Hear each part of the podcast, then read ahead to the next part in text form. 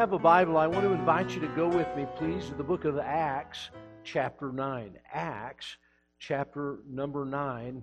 And I'm going to uh, deal with a subject that I think many of you probably have some knowledge of, and we're going to look at the conversion of the Apostle Paul. And uh, these are things that I think we need to really uh, understand, and there's a great body of truth that is set before us here, and I trust that as we take a look, that God will minister to our hearts uh, as a result. And here we're going to begin in verse number one, where the Bible says, And Saul, yet breathing out threatenings and slaughter against the disciples of the Lord, went unto the high priest, and desired of him letters to Damascus, to the synagogues, that if he found any of this way, whether they were men or women, he might bring them bound unto Jerusalem. And as he journeyed, he came near Damascus, and suddenly there shined round about him a light from heaven. And he fell to the earth and heard a voice saying unto him, Saul, Saul, why persecutest thou me? And he said, Who art thou, Lord? And the Lord said, I am Jesus, whom thou persecutest. It is hard for thee to kick against the pricks. And he, trembling and astonished, said, Lord, what wilt thou have me to do? And the Lord said unto him, Arise and go into the city, and it shall be told thee what thou must do. The men which journeyed with him stood speechless, hearing a voice, but seeing no man. And Saul arose from the earth, and when his eyes were opened, he saw no man, but they led him by the hand and brought him into Damascus, and he was there three days without sight, and neither did eat nor drink. And there was a certain disciple at Damascus named Ananias, and to him said the Lord in a vision, Ananias, and he said, Behold, I am here, Lord. And the Lord said unto him, Arise and go into the street which is called Straight, and inquire of the house of Judas for one called Saul of Tarsus. For behold, he prayeth, and has seen in a vision a man named Ananias coming in and putting his hand on him that he might receive his sight. Then Ananias answered, Lord, I have heard by many of this man how much evil he hath done to thy saints at Jerusalem. And, there, and here he hath authority from the chief priest to bind all that call on thy name. But the Lord said unto him, Go thy way, for he is a chosen vessel unto me, to bear my name before the Gentiles and kings for the children of Israel. And I will show him how great things he must suffer for my name's sake. And Ananias went his way and entered into the house, and putting his hands on him, said, Brother Saul, the Lord, even Jesus, hath appeared unto thee in the way as thou camest, has sent me, that thou mightest receive thy sight, and he uh, and be filled with the Holy Ghost. And immediately there fell from his eyes as it had been scales, and he received sight forthwith, and arose and was baptized. And when he had received meat, he was strengthened. Then was Saul certain days with the disciples which were in Damascus, and straightway he preached Christ in the synagogues, that he is the Son of God. And all that heard him were amazed and said, Is not this he that destroyed them which called on this name in Jerusalem, and came hither for that intent that he might bring them bound unto the chief priests? But Saul increased the more in strength and confounded the Jews which dwelt at Damascus, proving that this is very Christ. And after that many days were fulfilled, the Jews took counsel to kill him. But their laying await was known of Saul, and they watched the gates day and night to kill him. Then the disciples took him by night and let him down by the wall in a basket. Lord, I pray that you would speak to our hearts tonight as we look a little deeper into thy word. And Lord, I pray that your will might be accomplished through this time together, we pray in the lovely name of Jesus. Amen. The Apostle Paul, of course, gives us here in the book of Acts a record of his miraculous conversion to Jesus Christ. Perhaps throughout the ages of history, there are few that have had such a dramatic conversion as Paul had on the road to Damascus. And yet, it was a moment that literally transformed the life of the Apostle Paul and, furthermore, changed the course of human history. For through him, God would carry the message of the gospel of Jesus Christ to the entire Gentile world in his day. What a profound change overcame a man whose whole life was set against the people of God and the gospel of Jesus Christ. The Bible tells us in 2 Corinthians chapter 5 and verse number 17, Therefore, if any man be in Christ, he is a new creature. Old things are passed away. Behold, all things are become new. There are few, if many, examples that exist that would be more telling of what Paul said there to the Corinthian church in 2 Corinthians 5:17. That old things are passed away when a person is put in Christ and that all things are become new and that we are now a new creation or new creatures in Christ. I want to bring you a, a Bible study tonight, if I may, entitled A New Creature. A New Creature. Everything about Paul was transformed in a moment. Everything about the direction of his life was changed in an instant. And everything that he was against became all that he lived his life for. Can you imagine that?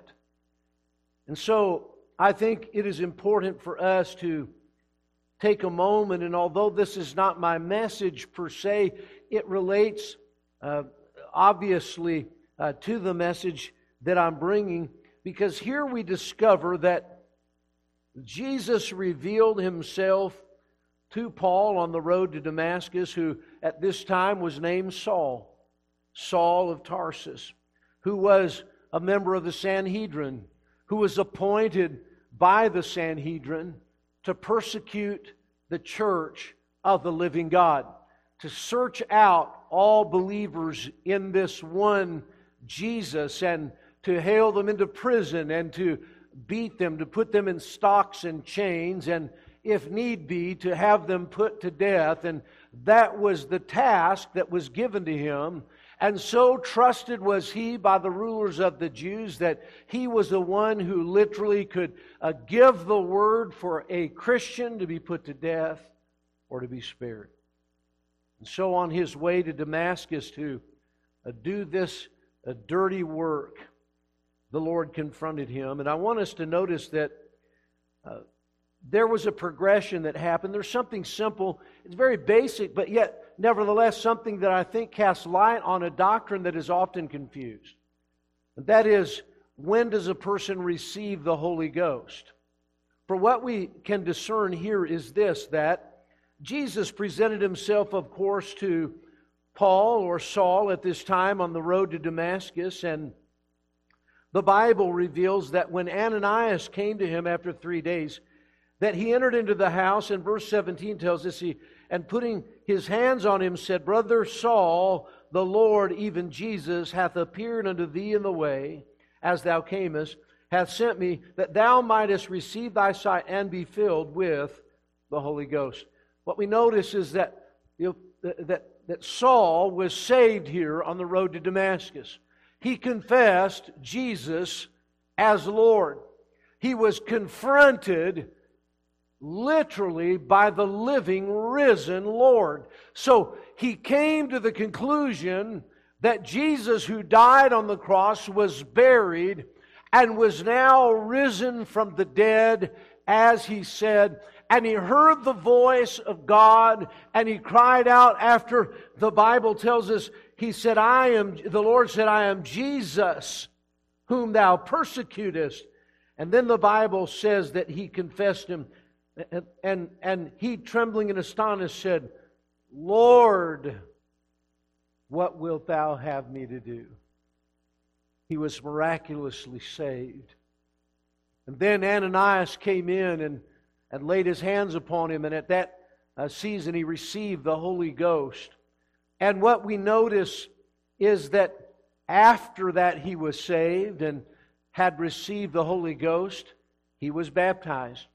There are many in the ranks of those that name the name of Christ that mistakenly have come to the conclusion that baptism has something to do with a person's salvation or that somehow it has something to do with them receiving the Holy Ghost. And the reality here is that he was saved, and at that moment, uh, he was sealed by the Holy Spirit of God.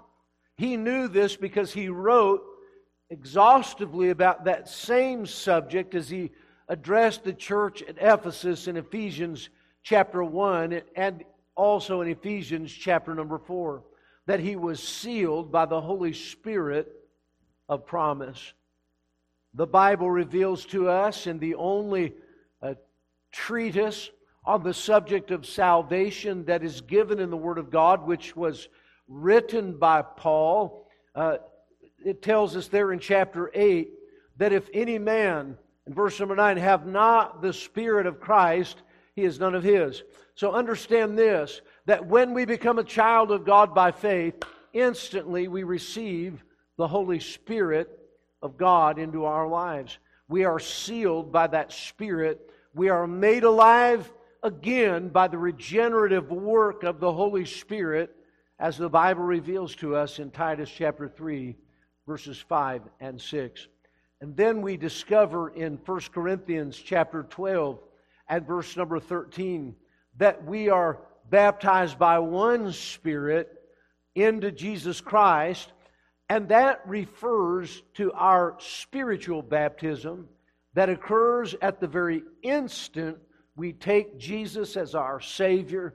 At that moment in time, that very instant in time, we are baptized into the body of Jesus Christ, into Christ, by that Holy Spirit of promise that then seals us. And so, my friend, it is not the second work of grace. It is not something that of necessity has to be followed up by speaking in other languages or laying on of hands or signs and wonders. These things were done during the early church period to validate the conviction that salvation that had once been only to the Jew was now made available to the Gentile world. And for those Jews who disbelieved that, God gave signs and wonders to convince them and to help them from unbelief to fully believing that God had broken down the middle wall of partition that had existed between the Jews and the Gentiles and made of twain or two one new body, and that from henceforth all those who would be saved must be saved by grace through faith in the one and only Lord Jesus Christ. And so they were joined together by that common thread. And the reality is that that is something that Paul preached extensively about. He became a new man, for the Bible tells us this that Saul was breathing out threatenings and slaughter against the disciples of the Lord.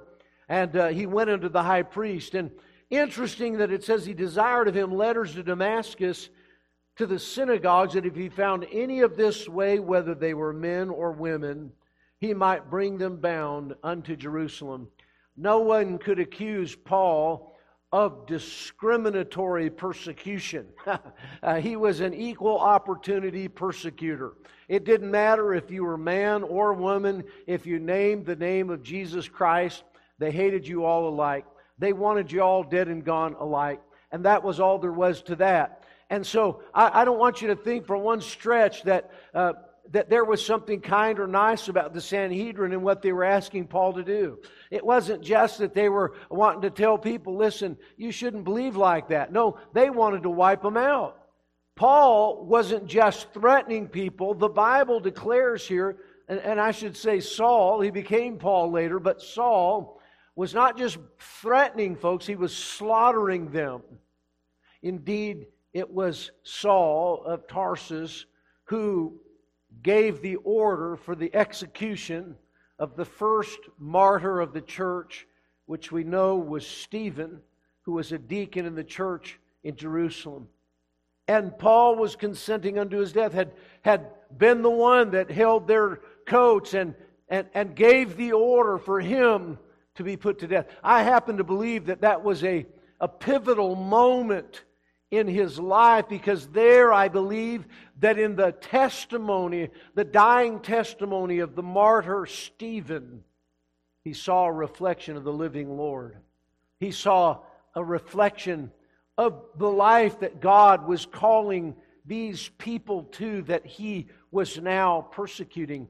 And he requested now letters of the high priest that he would be able to put both men and women to death and both men and women into jail for believing on this one named Jesus. Do you know, as he journeyed, he came near Damascus, Damascus, and suddenly there shined round about him a light from heaven. And he fell to the earth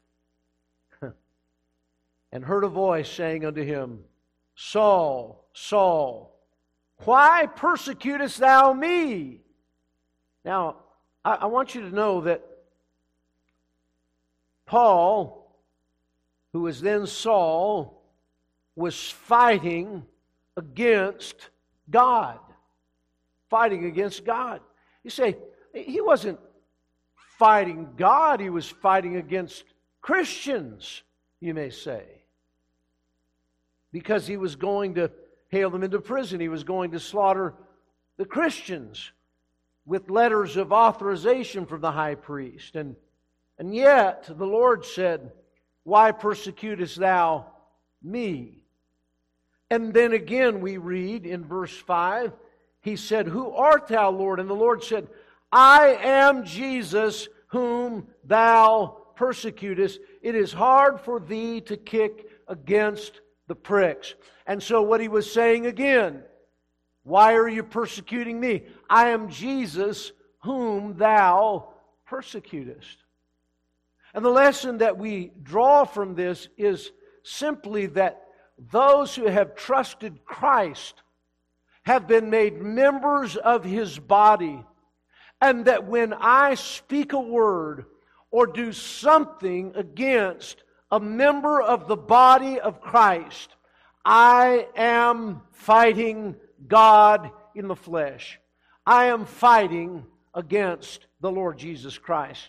Now, I would say this to you tonight that there are many that would never deign to put on the gloves and step into the octagon with God Himself. And you'd be well advised not to ever even think of it. But there are many that routinely assassinate the character of his kids.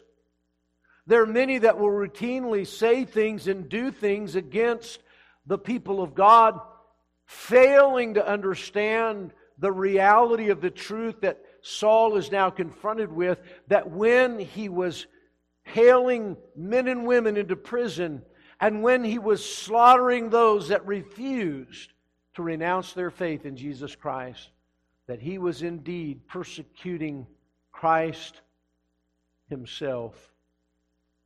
Did you know that the great example that the Lord gives to us concerning the kind of relationship that he desires to have with all true believers in him is the example of marriage.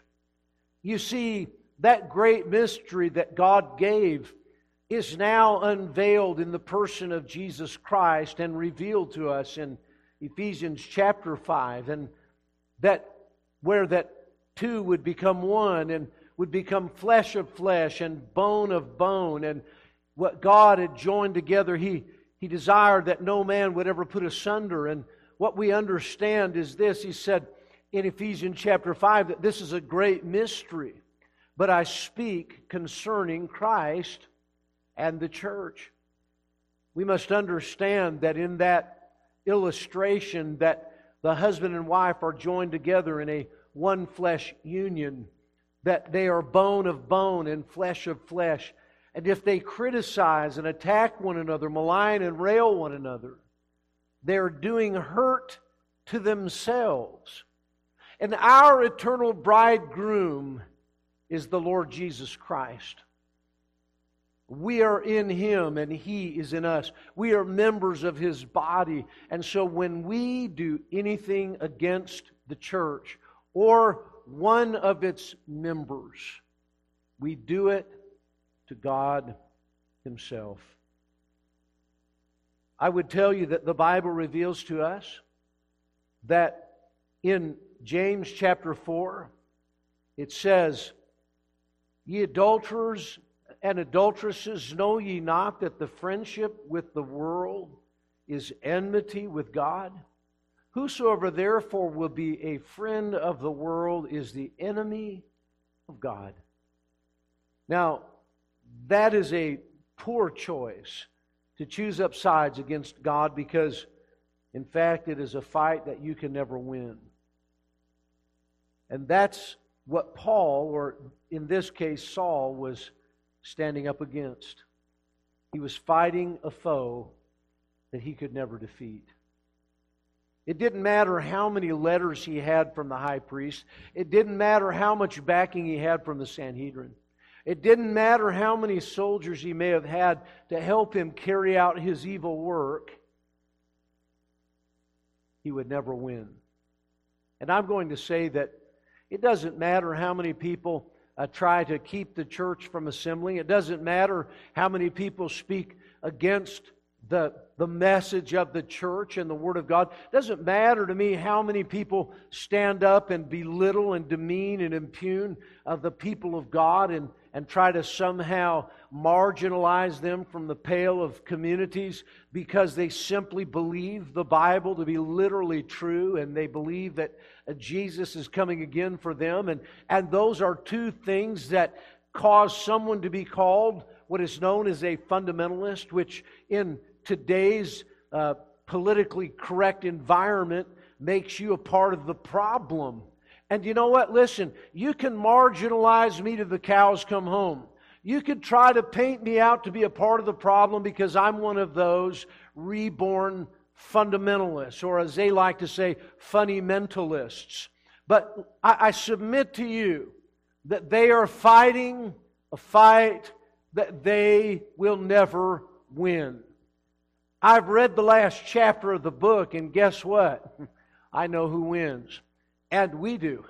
And I'm glad that I can tonight tell you that I am on the winning side because I've placed my faith and trust in Jesus Christ. And no matter what anyone may say or do, they cannot stamp out the light of the glorious gospel of the great God and our Savior, Jesus Christ. And so we find a man who was fighting against God. And in his fight against God, we discover that he was humbled by God.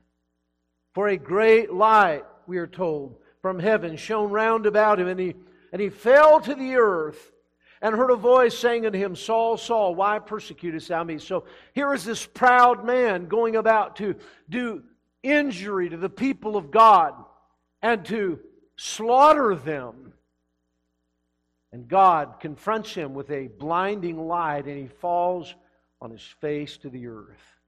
This proud man is now laying on the earth before Almighty God. It reminds me a great deal about when the high priest came with all of his minions to the Garden of Gethsemane to, to arrest the Lord and take him away to uh, this series of kangaroo courts that ultimately would lead to the crucifixion of Jesus that when they said that they sought Jesus, and he said that I am he, that they fell on their faces before him, and they could not even move until he gave them leave.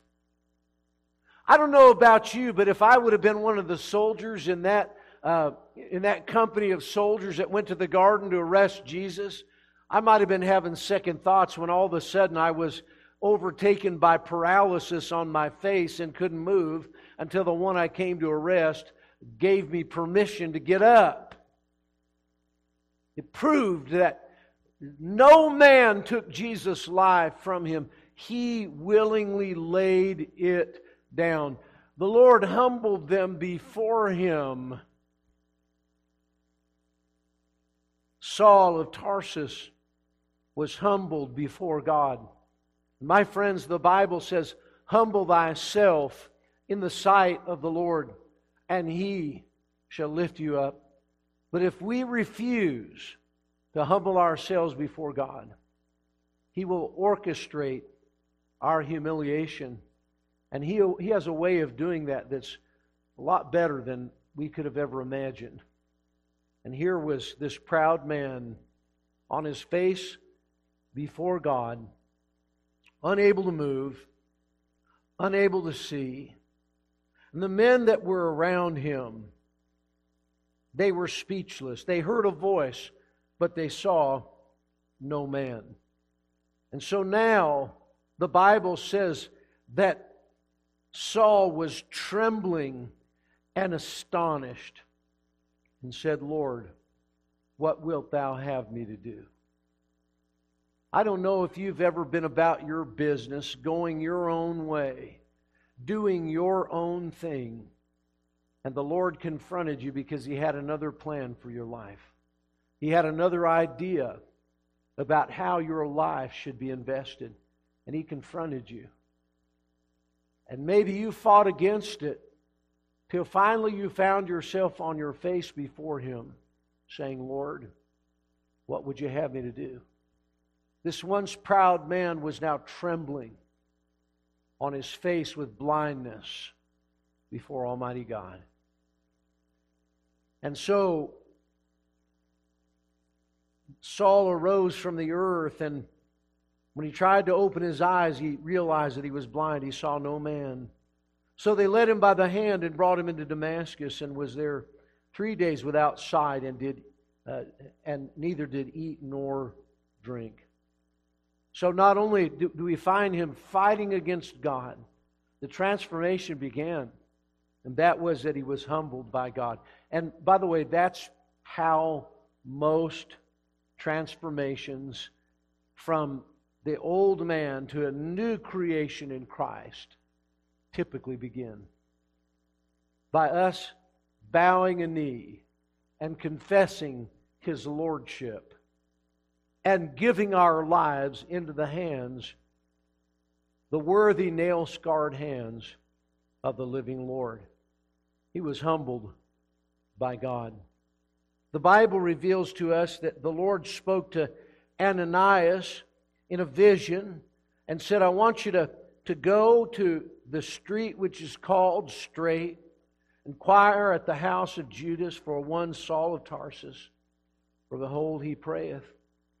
Now, Ananias feared the Lord, but he spoke to the Lord and said, I have heard by many of this man how much evil he hath done to thy saints at Jerusalem. And here he hath authority from the chief priest to bind all that call on thy name. And so he was saying, Lord, are you sure that this is the guy you want me to go to? Is this the one that you want me to go and, and put my hand upon that he might receive his sight? Don't you think, Lord, it would be better if we just let him remain blind? because that would really uh, prove to be an advantage to all those that are uh, in His sights. Lord, are you sure that what you're asking me to do is really what you want me to do? Because it doesn't make uh, practical sense for the, this church to, to let this guy have his sight and, uh, and to get back on his feet again. And the Lord said unto him, Go thy way, for he is a chosen vessel unto me, to bear my name before the Gentiles and kings and the children of Israel, for I will show him how great things he must suffer for my name's sake. Recognize something else that not only was he humbled by God, but he was chosen by God. He was chosen by God. I often reflect over many times that I spent with Brother Hilmer Holmes, who's now with the Lord. Uh, he was uh, such a wonderful uh, man who had a passion for studying the Word of God for uh, all of his life. He went to be with the Lord at the age of 92. And he taught a prophecy class here for many years, taught a new conference class here for a number of years, and was uh, blessed um, with great wisdom concerning the truth. And I can remember many of those long seasons of time sitting together with him and talking about the things of the Lord and searching things out from the scriptures. And, and one day we were dealing with the question before God created all that is, what did he do?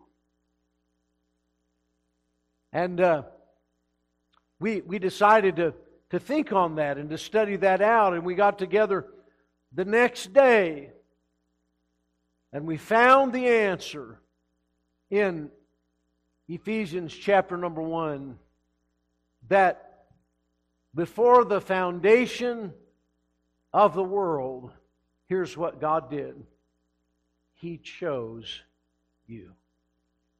He chose you. Before He made you, He knew you. And He knew everything about you.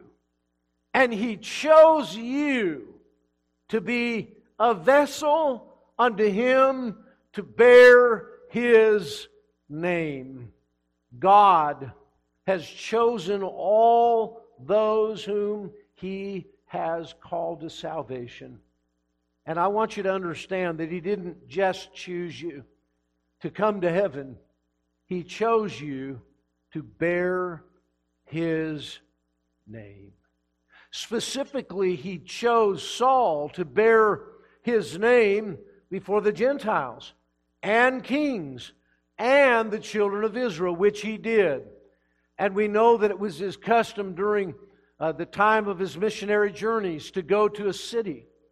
And there he would enter into the synagogues and he would preach Jesus unto those Jews. And it gives more light to what the Bible says in Romans chapter 1 in verse 16 that I'm not ashamed of the gospel of Christ, for it is the power of God unto salvation to everyone that believeth, to the Jew first, and also to the Greek. As you read throughout the epistle of the Romans, we discover that Paul understood that they were God's chosen people. But when they rejected Christ as their Messiah and God, the Lord God turned to the Gentile. And one day, because of their rejection, God showed mercy upon the Gentile world. And now God is wanting to show mercy to the Jews through the Gentiles. And you know what? God planned it all from before the foundations of the world. He didn't say, whoops, uh, my people rejected me. What am I going to do now? Uh, let me see. Well, maybe I can find somebody else that I can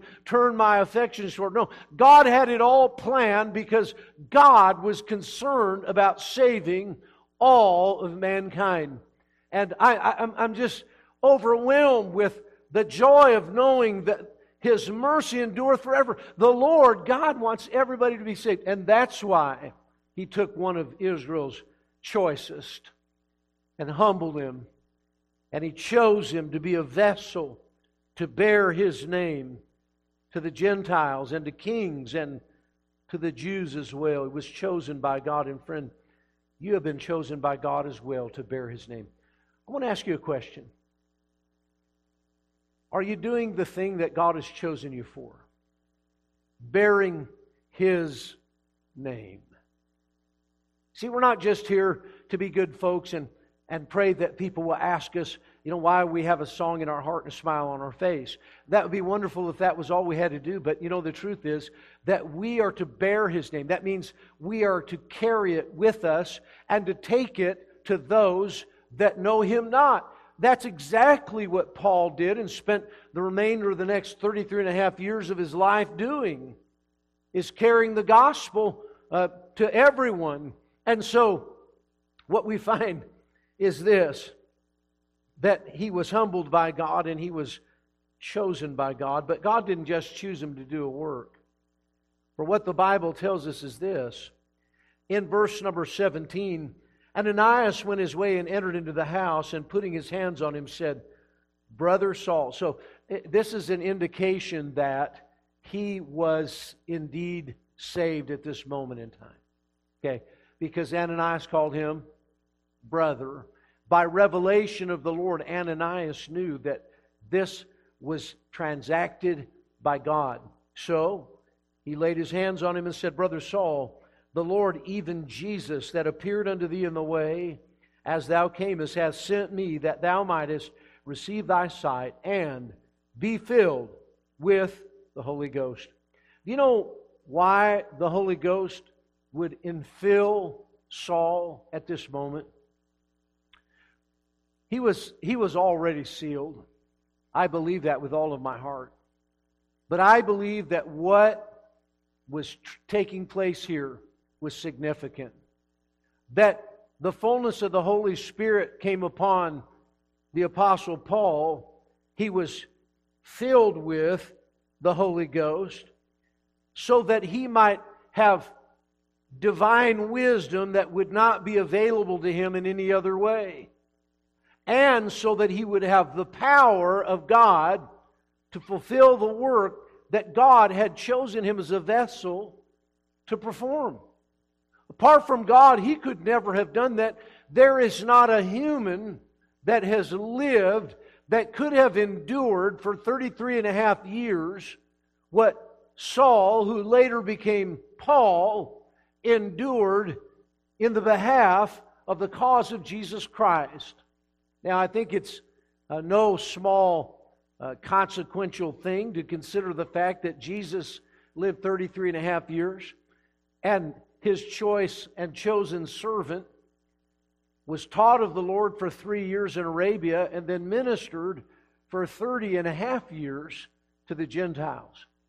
And so he was in Christ, a chosen vessel, also for 33 and a half years. And then he attained unto the resurrection of the dead that he so yearned for.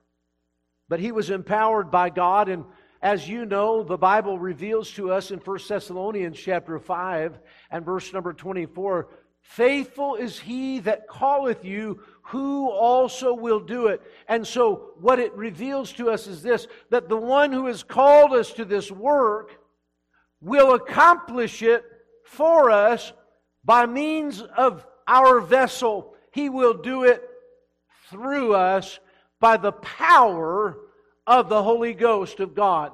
And so he was empowered to do the work that God had called him to do.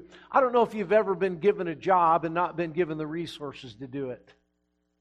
I know that there are those that right now are nodding their head and uh, saying, Yep, I'm in one of those jobs right now. I have demands put on me, but I've not been given the tools to be able to make my bosses happy, and it is frustrating.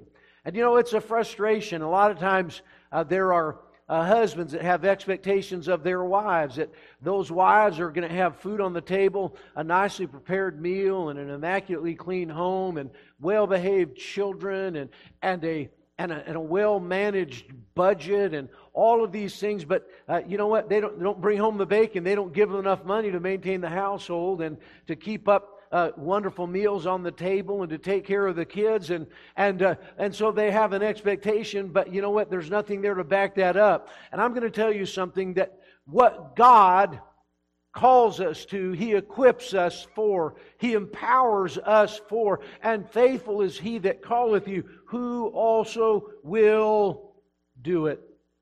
This was characteristic of this new man in Christ, this new creature whose name became Paul.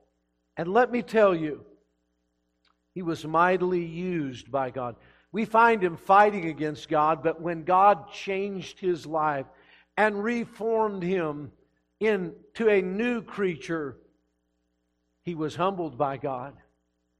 He was chosen by God. He was empowered by God. And the Bible reveals to us that he was used by God. By the way, that's really the whole idea of the Christian life, is to be used of God.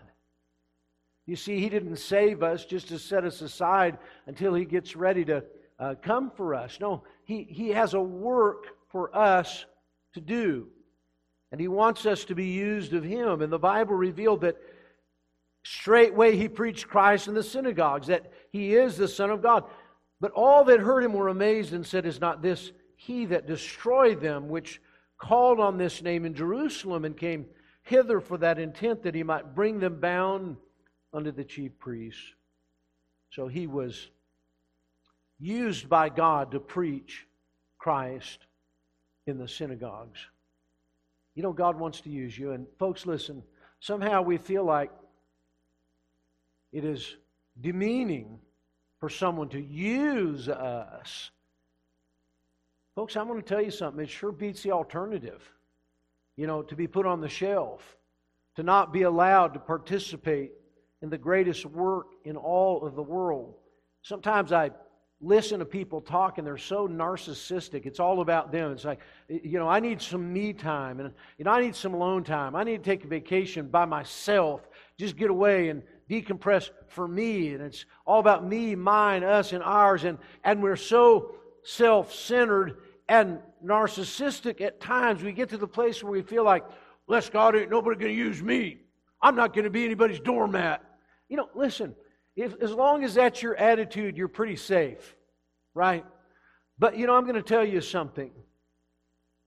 Sometime just for kicks, read John chapter 13, where that Jesus in the upper room took a towel and girded himself with it, and, and he took a basin of water and he washed the feet of the disciples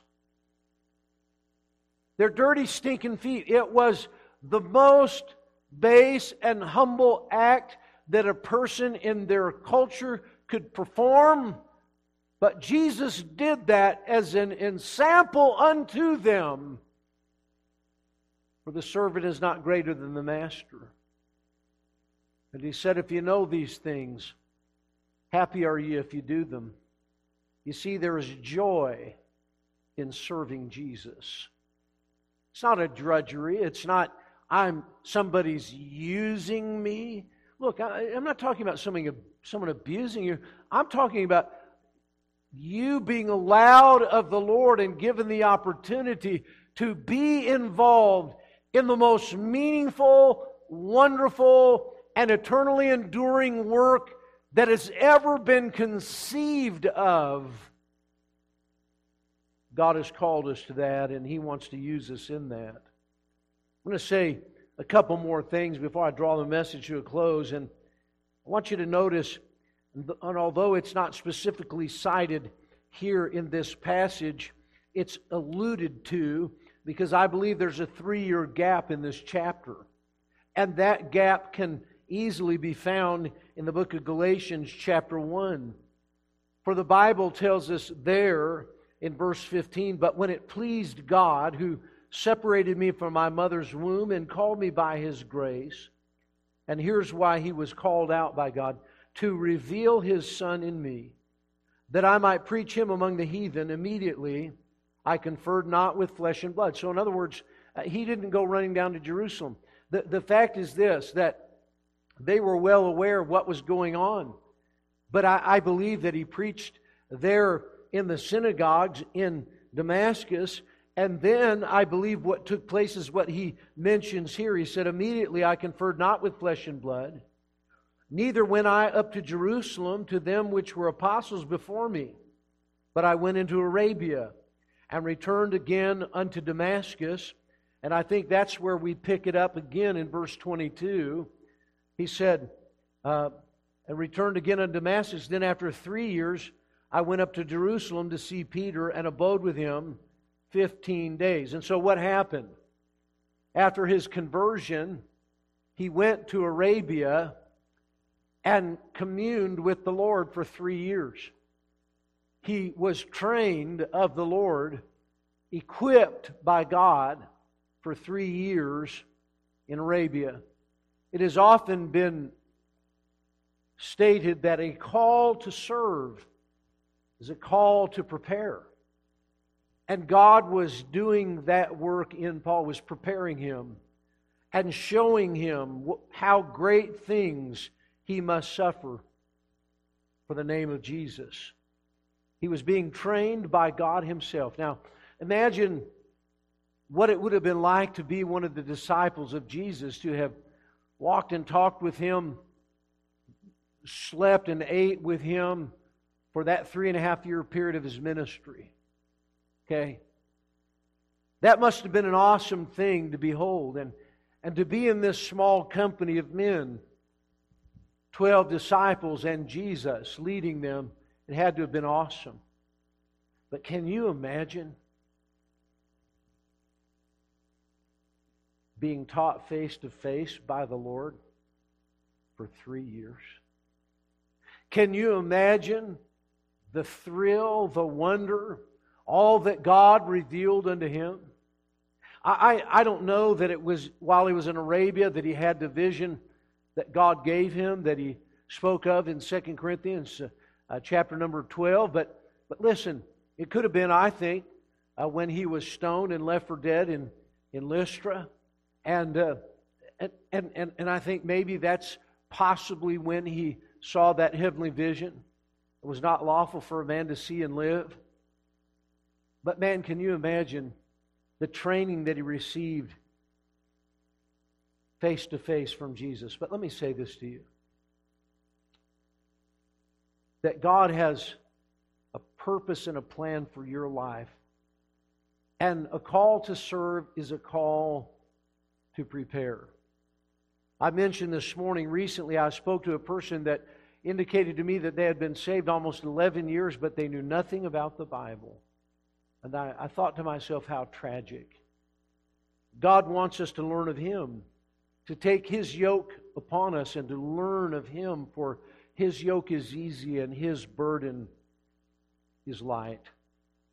This afternoon, uh, Linda and I had the opportunity to, to have lunch with uh, the Garcia family.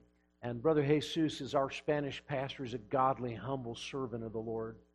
I'm so grateful that he's here.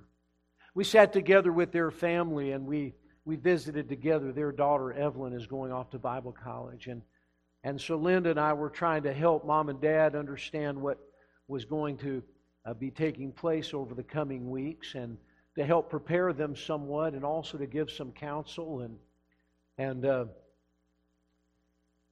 and I shared with uh, Evelyn, I said, I know it, it kind of seems counterintuitive what I'm going to tell you, but I've discovered it to be so, and I've talked to many students that will bear witness to what I'm about to tell you, and that is that despite the fact you're going off to Bible college, you're going to go to chapel every day, you'll be in classes learning the Bible, uh, you know, two or three, four hours a day.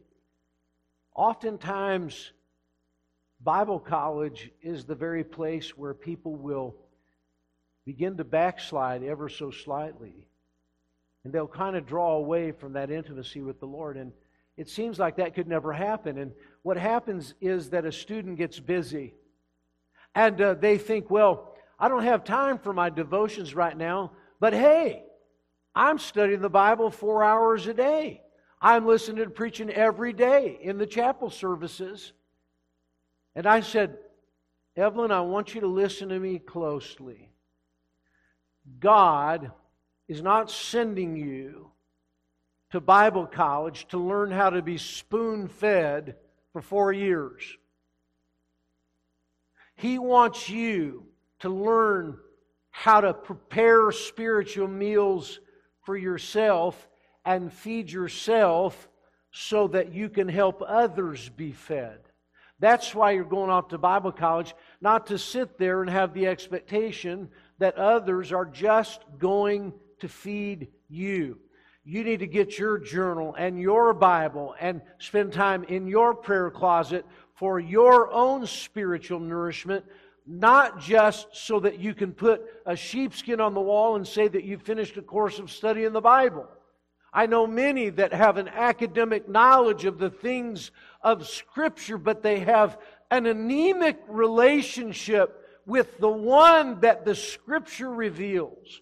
And my friend, I believe that it is most important for us, more than to have a formalized education, to have a personal relationship with the living Lord, that we seek out, that we dig into the Scriptures to learn of Him so that we can feed ourselves personally rather than rationalizing, well, I listen to devotions on Facebook and I watch all the sermons on sermon audio. I'm all good. That's all I've got time for. Listen, carve out 20 minutes of time to open the Word of God get a daily Bible reading schedule and, and, uh, and then go down through it, read a portion of the scripture every day, and write down the things that God is revealing to you. Write down the inmost uh, things of your heart and pray them out, and write down prayer requests, and write down answers to prayer and things that God is dealing with you about, and see what God is accomplishing as He's growing you and He's teaching you to find the deep things of God for yourself and to nourish yourself richly from those things. That's what he learned for those three years. Because there would not be the apostles there all jointly together trying to encourage him. He would have to be encouraged in the Lord and call upon the training and the personal relationship that he cultivated with the living Lord. He was trained by God. Lastly, I want you to see that when he returned to Damascus, we pick it up in verse 22, and this will be my last thought for the evening. And, and the Bible tells us here that Saul increased the more in strength and confounded the Jews which dwelt at Damascus, proving that this is very Christ. And after that, many days were fulfilled. The Jews took counsel to kill him. Imagine he was the one that was counseling to kill Christians. Now the Jews were counseling to kill him. That was a profound turning of events, if I've ever seen one. But their laying await was known of Saul, and they watched the gates day and night to kill him. And the disciples took him by night. Who took him by night? The ones that he was putting into jail, the ones that he was putting in stocks and beating, and the ones that he was stoning, and the ones that he was threatening and the ones that he was slaughtering. Now, he was their brother, not their tormentor. What a profound change. And what did they do? They let him down by the wall in a basket. They, they protected him. When he persecuted them, Jesus said, You're persecuting me. And now that they were protecting him, it was Jesus that was protecting him. You see that? Because they were members of his body. It was Jesus that now protected him. He was protected by God. You know, I believe that we have that promise of divine protection. The Lord will be with us even to the end of the world, to the end of the age. And we know that he is there with us. And there was a principle that he didn't understand as he was persecuting Christians. He was fighting God, who would be their protector and their guardian, their, their Savior, and their Lord. And now, what he once was ignorant of, he was entirely dependent upon. What a profound change.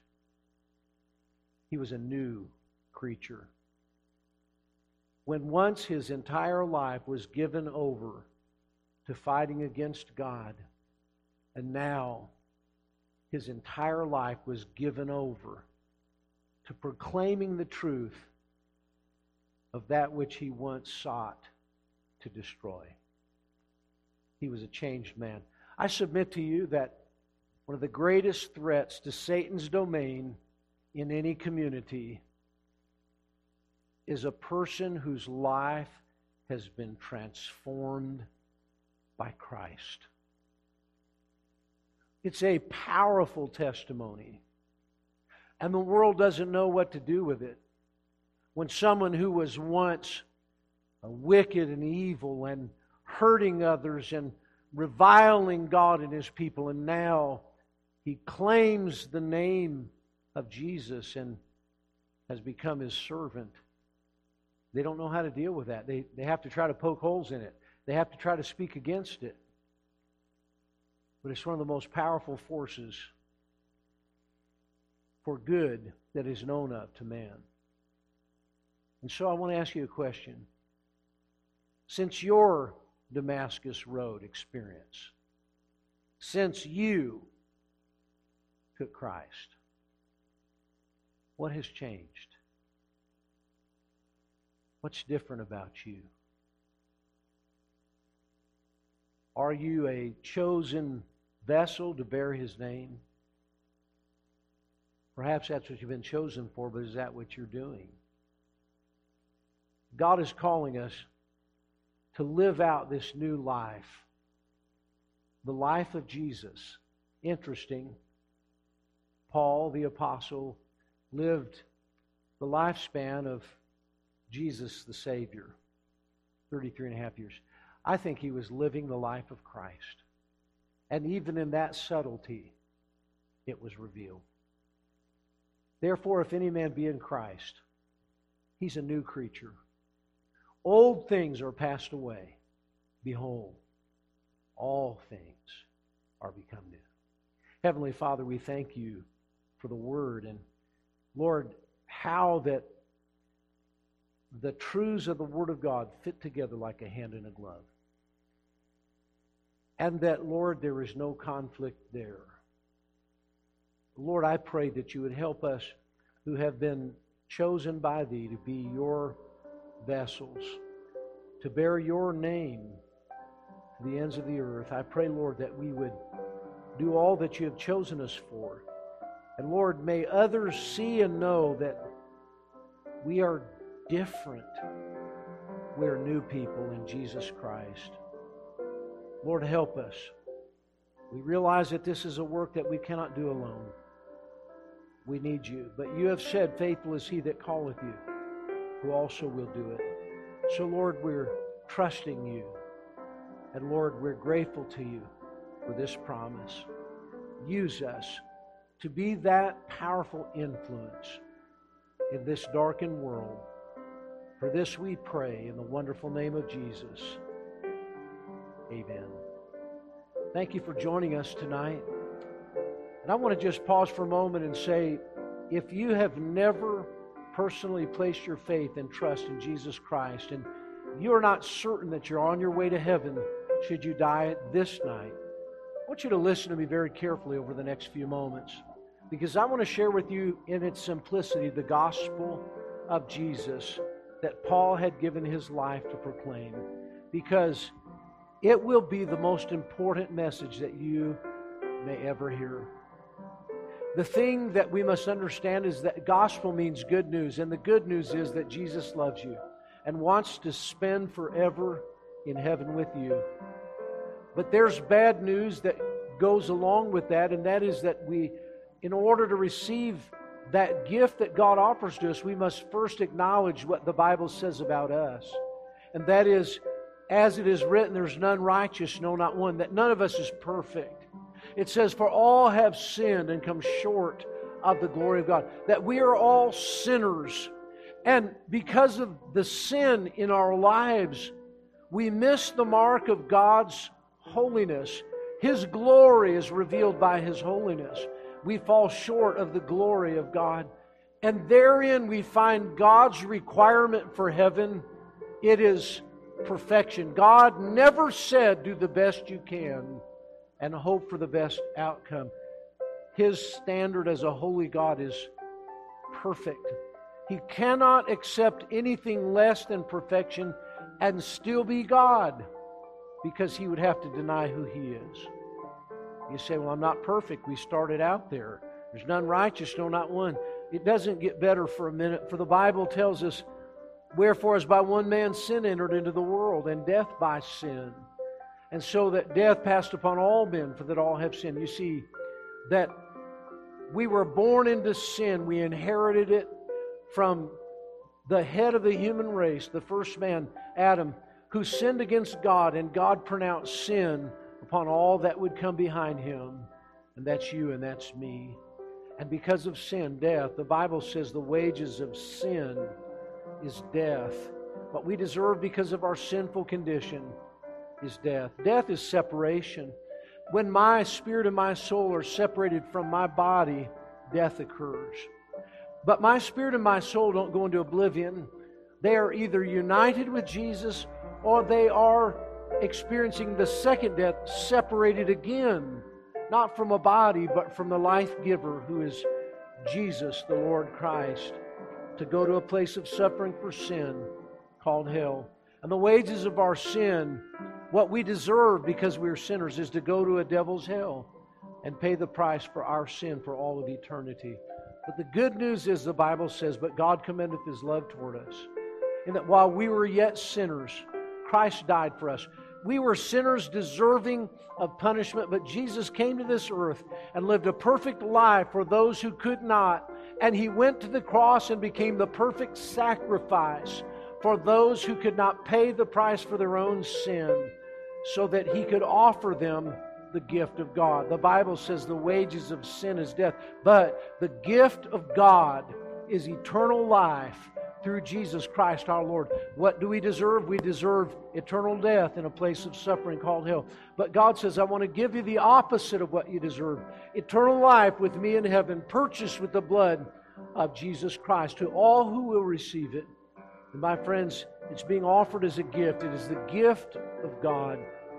The way that we receive a gift is to simply believe that He has offered it to us freely and claim it for our very own by faith.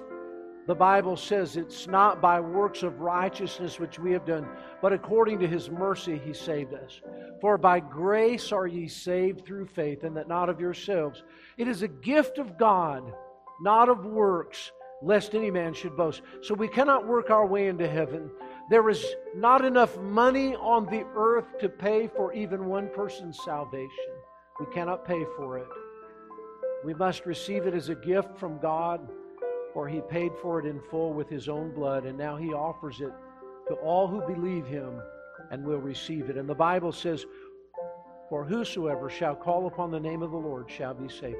If you believe what I've just shared with you from the Bible, the gospel, and you've never yet acted upon that belief to ask the Lord to come into your life and to forgive you and to save you, then make tonight the night of your salvation where you receive that free gift and whereby that you know that should you pillow your head for the last time tonight, that you'll wake up in the very presence of God in heaven. It'll be the most important and consequential decision that you'll ever make in your life. If you desire to have that comfort and know that joy, and you've never yet done it, if you believe the gospel as I've shared it with you, Right now, I want you to pray a prayer along with me.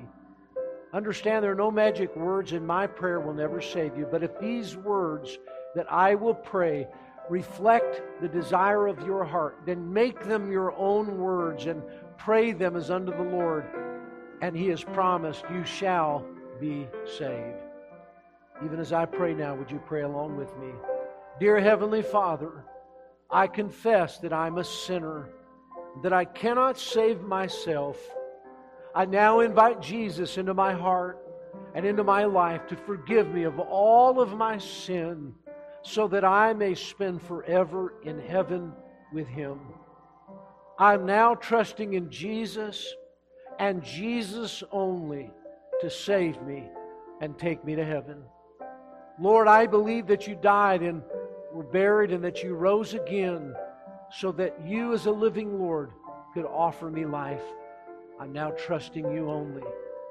Enable me to live for thee. For this I pray in the wonderful name of Jesus. Amen.